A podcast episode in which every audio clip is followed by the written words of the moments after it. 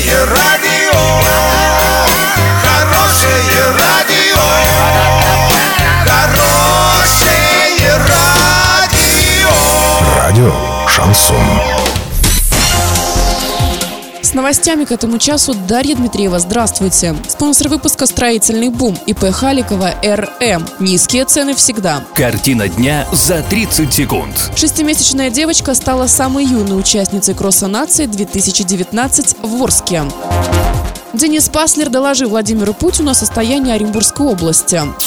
Подробнее обо всем. Подробнее обо всем. В Орске состоялось традиционное спортивное мероприятие «Кросс нации 2019». Сотни арчан вышли на старт, несмотря на дождливую погоду. В забеге приняли участие учащиеся школ, СУЗов, вузов, ветераны физкультуры и спорта, семьи с детьми и многие другие. Кстати, семья Яшиных бежала вместе с шестимесячной дочерью. Они достойно преодолели всю дистанцию.